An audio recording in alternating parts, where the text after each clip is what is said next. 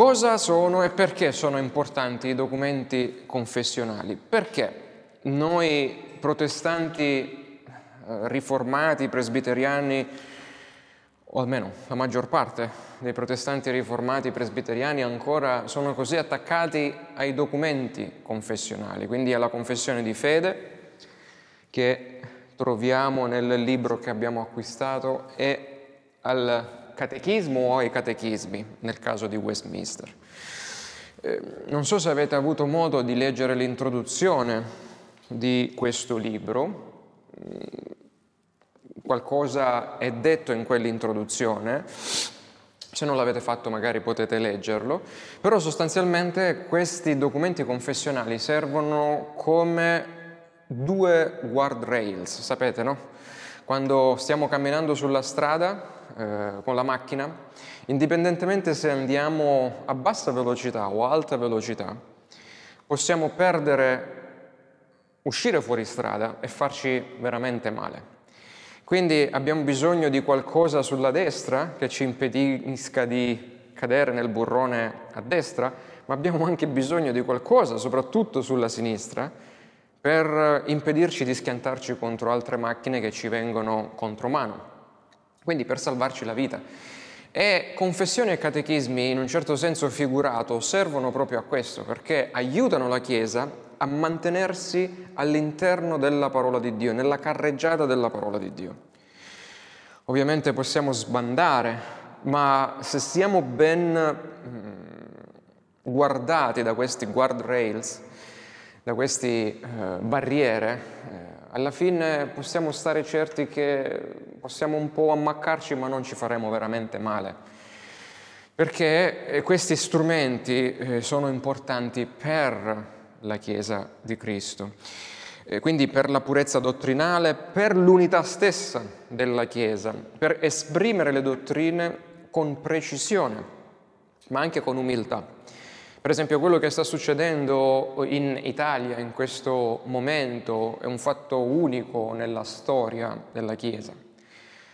Come sapete, la riforma protestante purtroppo non ha mai attecchito in Italia per via della presenza del cattolicesimo romano.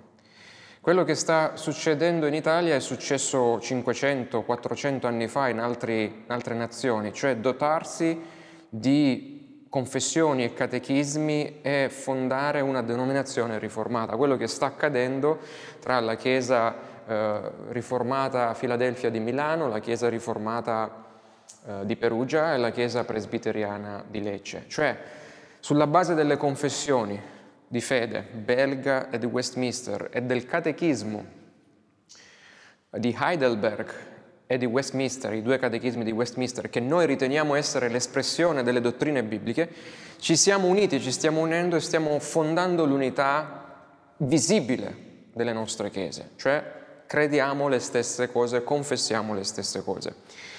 Un teologo, Robert Shaw, eh, scrisse: una confessione di fede non è la voce propria della verità divina, non è la parola di Dio, quindi confessione e catechismi non sono la parola di Dio, ma l'eco della voce delle anime che hanno udito la parola di Dio, la voce di Dio. Cioè qui eh, è stato trascritto tutto, eh, tutta la comprensione di una buona parte della Chiesa di Dio, della parola di Dio. Quindi è la voce delle anime, di coloro che hanno ricevuto la parola di Dio, che hanno udito il suo potere e che stanno rispondendo alla chiamata della parola di Dio. E confessioni, appunto, e catechismi ci aiutano a non avere la Chiesa di Lecce che la vede in un modo, la Chiesa di Bari in un altro, o le altre Chiese di Lecce in un altro modo ancora, perché la parola è unica, ma purtroppo viene interpretata in tanti modi diversi. Dunque, somma, so, eh, riassumendo, catechismi e eh, confessioni di fede servono per produrre e preservare tutta la conoscenza che la Chiesa possiede sulle, per esempio, persone della Trinità, la loro opera, e come è stata ci è stata rivelata nella Scrittura. Cioè, tutto quello che conosciamo, in un certo senso, è sintetizzato lì. Distinguere le varie dottrine che sono state accettate dalla Chiesa, ma anche distinguere quelli che sono i falsi insegnamenti, ecco perché ci servono la confessione e i catechismi, stabilire i fondamenti essenziali per la comunione, quindi per l'unità ecclesiastica della Chiesa locale, come abbiamo detto prima.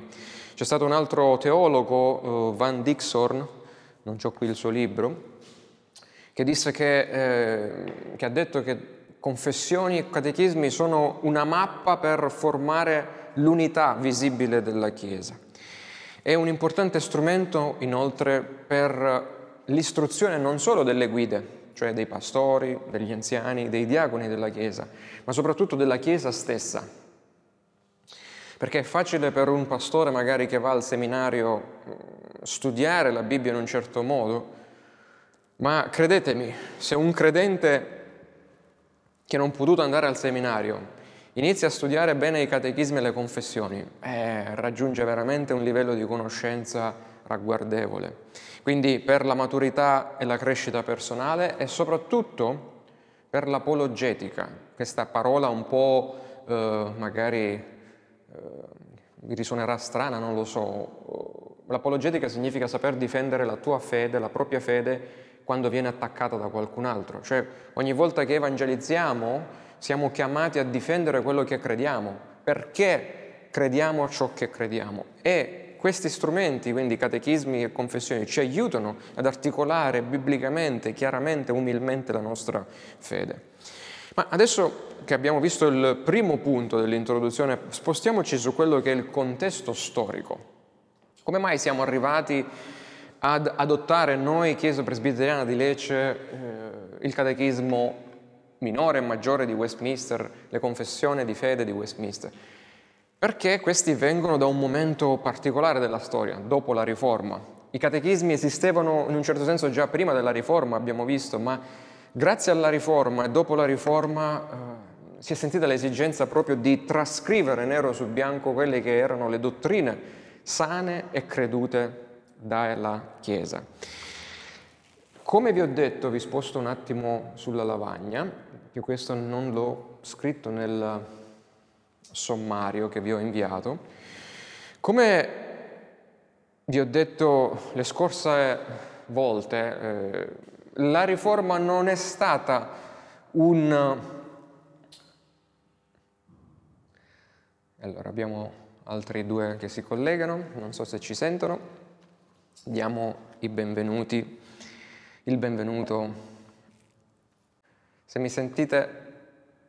Sì, sì, ti sentiamo. Perfetto, benvenuti. Io sono arrivato giusto al punto secondo della prima, anzi no, al punto due. Il contesto storico durante la stesura del catechismo minore. Facendo una breve riassunto perché ci servono questi eh, strumenti, questi eh, documenti confessionali. Fausto, tu che sei un ingegnere, e anche Oana che guida la macchina, eh, servono come dei guardrail per impedire, per impedirci di uscire fuori strada mentre leggiamo la scrittura, mentre viviamo la nostra vita cristiana.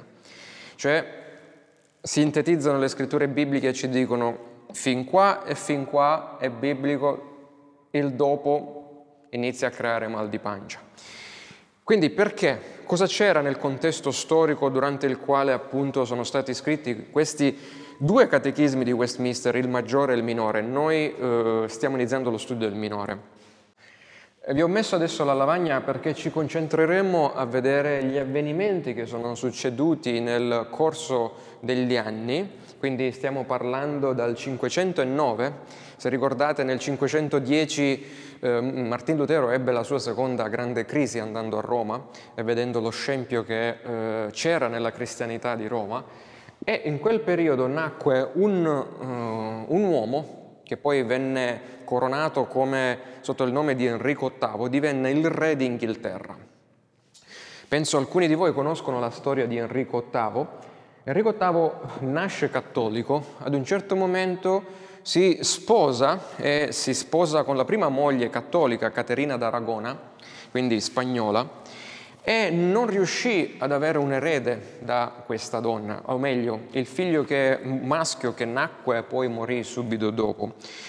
E allora lui cercava disperatamente di avere dei figli maschi in modo da lasciare un'eredità al trono. Caterina non riusciva a dargli questi figli maschi. Sul pretesto, leggendo Levitico diciotto sedici, vedete, no? Quando uno Uh, prende la scrittura e vuole interpretarla a suo piacimento, esce fuori dai guardrail, e quindi su Levitico venti ventuno lui pensò e disse: ok, per me penso che sia lecito mh, chiedere il divorzio da mia moglie, visto che lei non mi dà un uh, figlio maschio. Ovviamente il Papa fu contrario a questo. Più volte cercò Enrico ottavo di far valere il suo diritto per risposarsi, finché non ci fu una rottura con Roma. E cosa succede? Filippo, eh, Enrico ottavo così stacca la Chiesa del regno eh, della Gran Bretagna, dell'Inghilterra, e pone la Chiesa d'Inghilterra sotto la monarchia, piuttosto che sotto il papato di Roma. Quindi nasce quella che noi riconosciamo come la Chiesa anglicana o la Chiesa d'Inghilterra, proprio per via di un divorzio. Eh, cosa succede poi?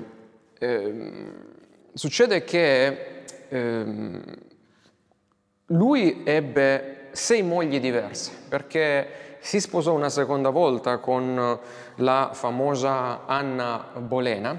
Con la prima moglie ebbe un'altra figlia, la famosissima Maria Stuarda o Maria la Sanguinaria.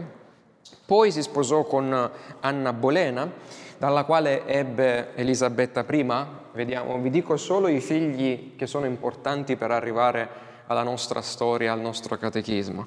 Poi si sposò con Jane Seymour ed ebbe Edoardo secondo. Edoardo secondo fu appunto il figlio maschio che stava aspettando con la terza moglie, e fu messo al trono una volta che eh, Enrico ottavo morì. Quindi cosa succede? Eh, qui ho messo una C che sta verde, che sta per cattolico, P che sta per protestante. Come vedrete c'è un'alternanza nella corona inglese tra protestanti e cattolici. Nasce cattolico per esigenze di eh, eredità, eh, spacca la Chiesa, si divide da Roma, ma ovviamente c'erano tutte le... come avete visto l'altra volta, non è solo una cosa politica, c'era anche un aspetto religioso, un aspetto sociale per cui si fonda questa Chiesa d'Inghilterra. Quindi muore da protestante. Edoardo sesto era un, potre- un protestante che ehm, fu eh, cresciuto come protestante, e lui arrivò al trono all'età di nove anni. Ovviamente era troppo giovane. Quando arrivò al trono gli fu dato un tutore. Il tutore era un certo Edoardo Seymour, che era un forte calvinista, quindi un forte eh, riformato. Eh, cosa successe? Che in quel periodo c'era un altro protestante di nome Thomas Cranmer. Vi dico questi nomi, scusatemi se vi do informazioni, ma non è necessario che li ricordate tutti, ma giusto per raccontarvi un po' la storia, diciamo, che ci precede. Questo Thomas Cranmer diceva: ok, dobbiamo dare un'identità, mh, dei guardrail a questa Chiesa d'Inghilterra, e iniziò ad abbozzare una confessione di fede, eh, iniziando con quarantadue articoli.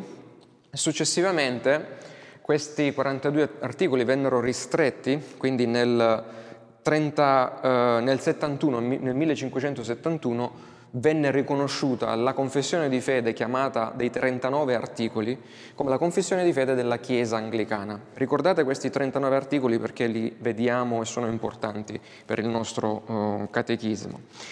Eh, cosa succede, succe, successe però? Che la Chiesa d'Inghilterra, se vogliamo, fu quella di una riforma incompiuta.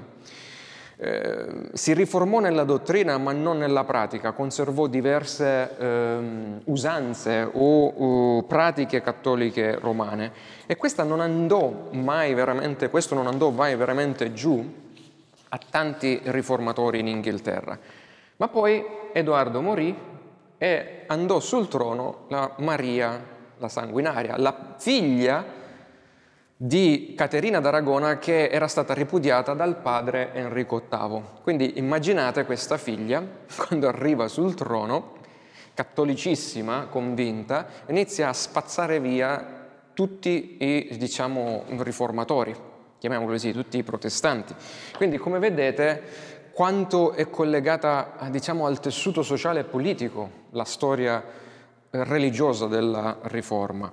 Eh, lei si circondò ovviamente di cattolici e ad un certo momento però eh, pensava di essere incinta, ma mentre questa pancia eh, cresceva, cresceva, eh, scoprirono che si trattava di un cancro piuttosto che eh, di un figlio, quindi non diede un erede alla, alla corona e morì.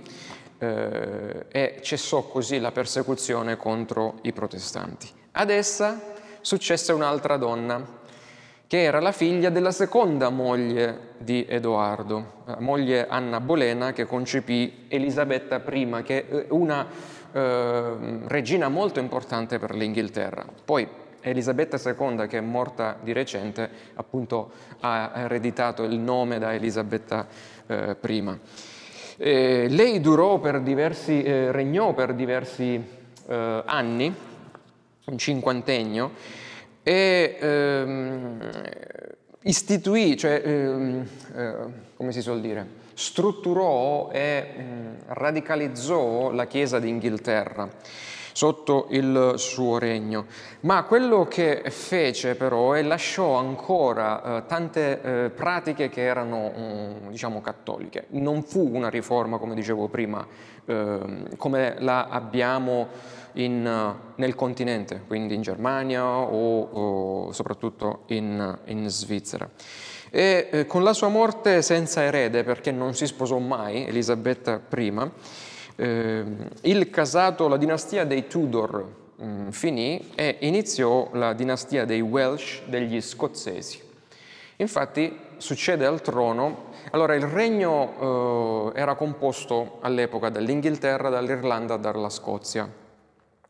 Quindi questi erano eh, reali inglesi. Ad un certo momento arriva sul trono uno scozzese. Non è che corresse buon sangue tra Uh, inglesi e scozzesi a quel tempo e anche magari uh, successivamente, però inizia, diciamo, una nuova dinastia. Giacomo primo, uh, che in Scozia era re ed era re sotto il nome di Giacomo quarto, e lui era un presbiteriano, quindi ho messo la P di protestante anche qua. E non so se ricordate o se avete mai fatto caso che c'è una versione della Bibbia che si chiama la Bibbia di Re Giacomo. In inglese magari la King eh, James, King James Version, la, la versione di Re Giacomo. Cioè, questo Re Giacomo è famoso perché fece tradurre la Bibbia e la diede ai suoi sudditi. Eh, per farvi capire, è la Bibbia, diciamo, l'antenata della nuova, dell'attuale Nuova Diodati di adesso. Cosa successe? Che questo Re Giacomo, pur essendo presbiteriano, però voleva salvaguardare più piuttosto il regno, quindi in quel momento in Inghilterra c'erano coloro che erano scontenti di questa semi-riforma o riforma incompiuta e volevano sbarazzarsi di tutte le pratiche cattoliche, e allora eh, Re Giacomo cercava di accomodare una frangia e l'altra frangia, moderati e meno moderati, per poi arrivare al Carlo quinto, che è il re sotto cui venne scritto il Catechismo minore di Westminster. Quindi chiudiamo il cerchio storico arrivando a Carlo quinto. Carlo quinto, figlio di Re Giacomo, quando salì sul trono venne detto che il profumo dell'incenso stava ritornando a bruciare sugli alti luoghi. Per chi è avvezzo della scrittura dei nuovi, dell'Antico Testamento, Eh, magari capirà che eh, quando Dio condannava gli alti luoghi o quando si bruciava incenso su questi alti luoghi, alti monti, alti colli, significava che gli uomini o Israele o Giuda stava adorando altri dei. Quindi nel momento in cui arriva Re Giacomo si ha un ritorno al passato. Lui era contro il calvinismo, sposa Maria di Francia, una cattolica, e cerca di smantellare la dottrina riformata confessionale inglese.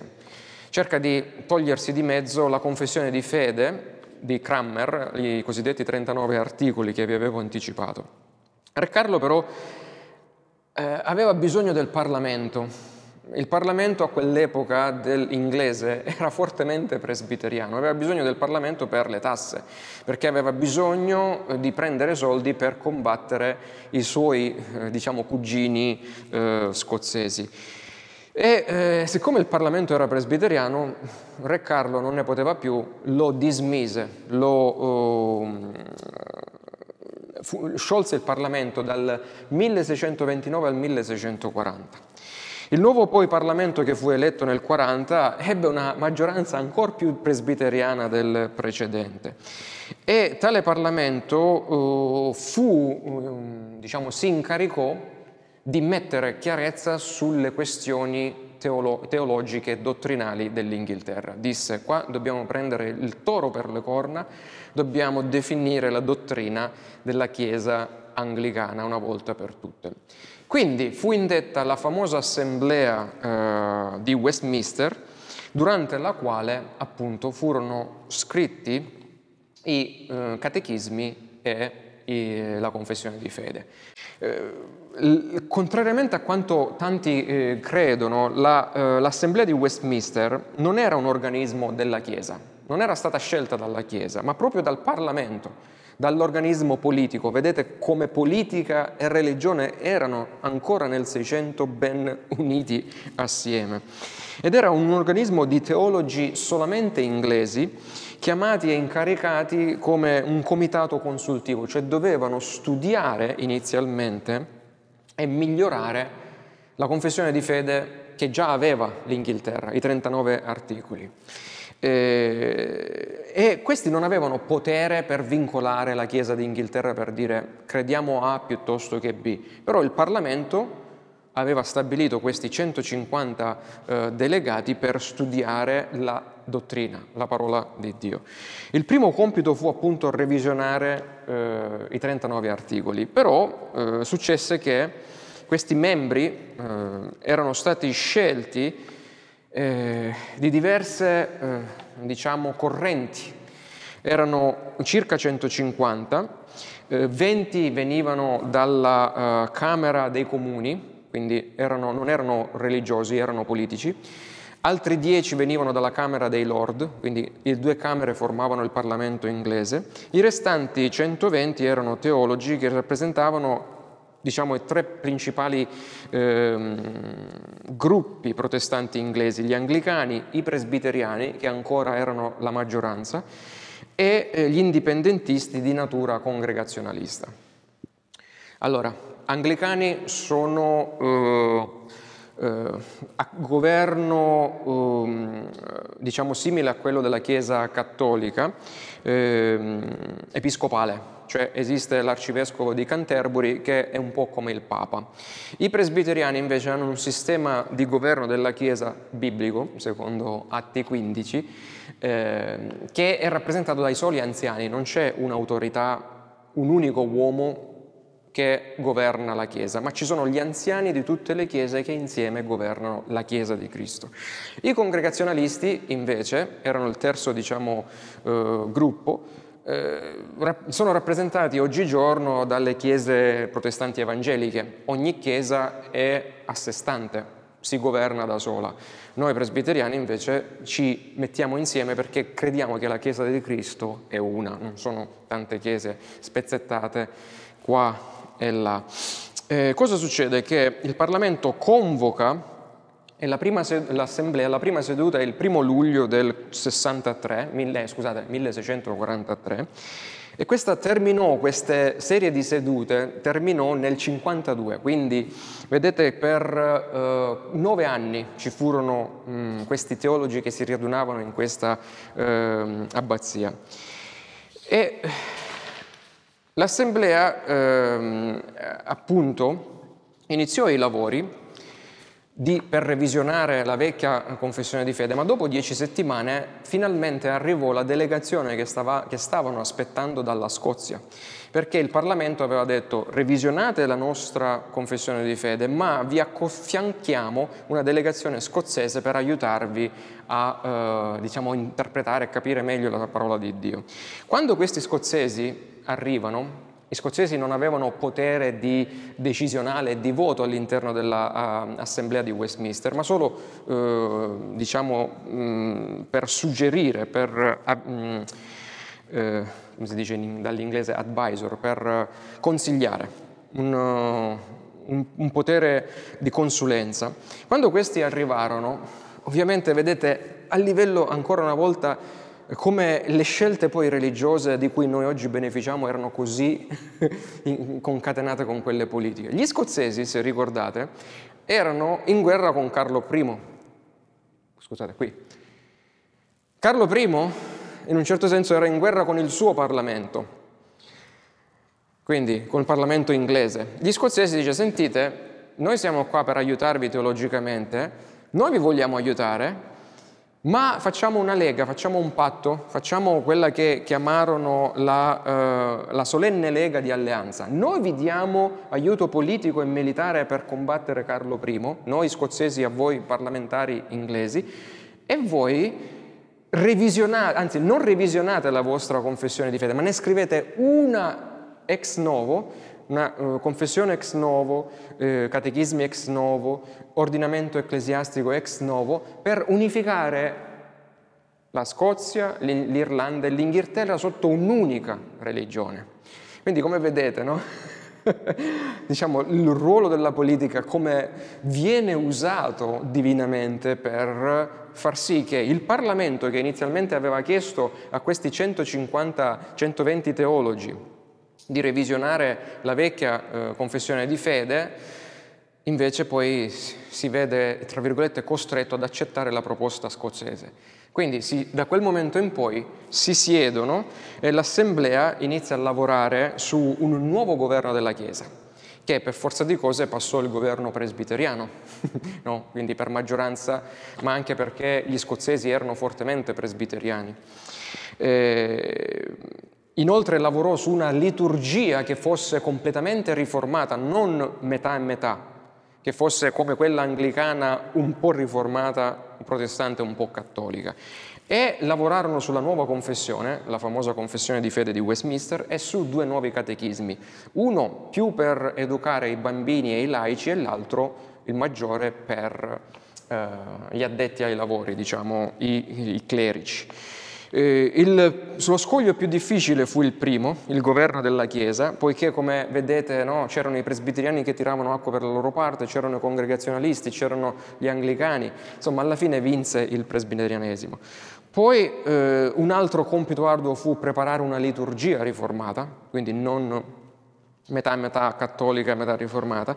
La terza parte fu quella eh, appunto di eh, fare la nuova confessione di fede. E il quarto, i catechismi. I catechismi furono approvati, il catechismo minore e poi quello maggiore eh, di Westminster ehm, nel milleseicentoquarantasette. Ma, udite, udite, quello che successe di nuovo grazie alla politica fu qualcosa purtroppo di eh, triste, perché l'Assemblea formulò questi nuovi documenti ecclesiastici.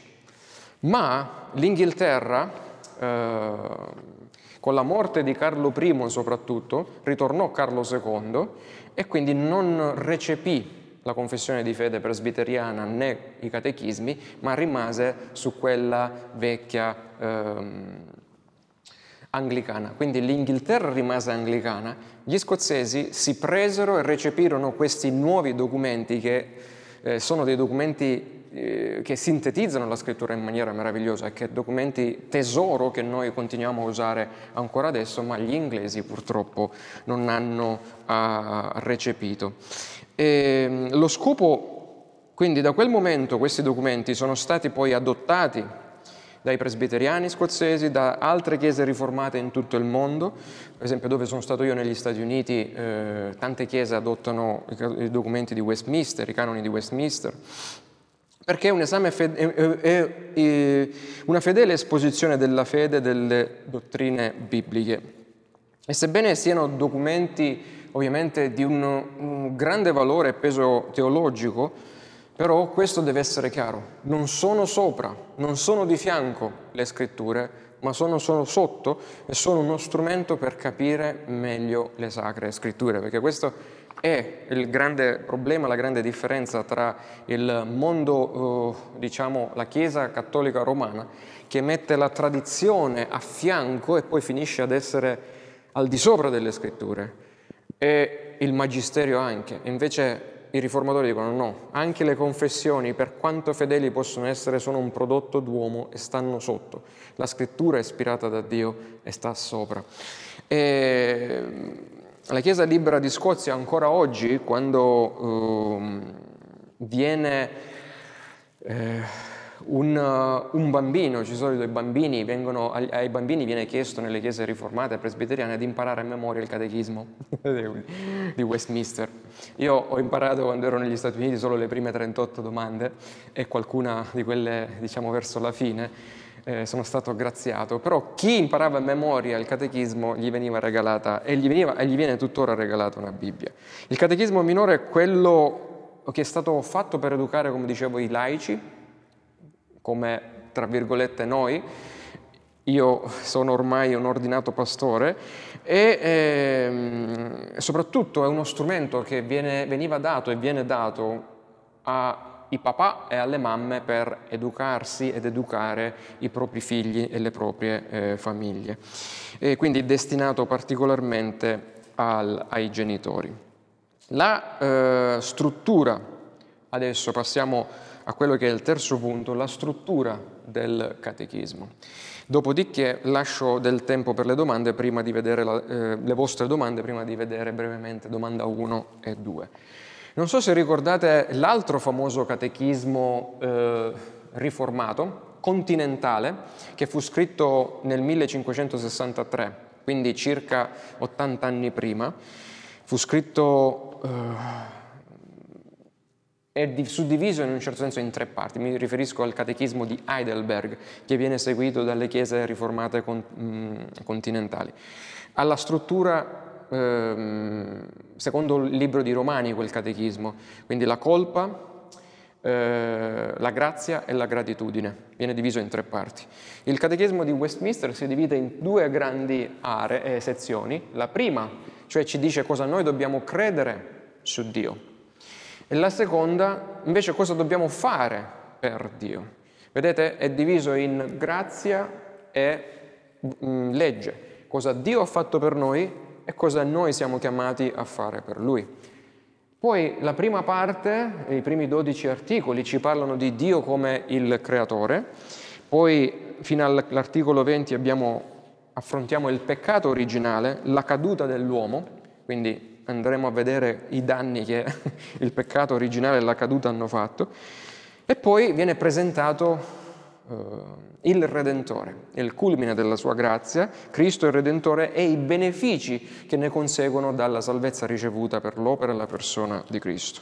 Sezione B, si parte con la legge, la legge di Dio, cosa, dice i dieci, cosa dicono i dieci comandamenti, quindi spiegano, spiega il catechismo i dieci comandamenti, poi ci parla della fede salvifica, come deve essere, del ravvedimento, della predicazione, dei sacramenti. Questo sarà un, credo, un argomento importante per noi, non abbiamo mai diffusamente parlato in questo church plant, in questa fondazione di chiesa, in questa nostra chiesa locale, dei eh, sacramenti in maniera sistematica, e a Dio piacendo lo vedremo. E infine sviscera quella che è la mh, preghiera del Padre Nostro, per insegnarci come dobbiamo pregare. centosette domande a cui corrispondono altrettante risposte sulle dottrine elementari.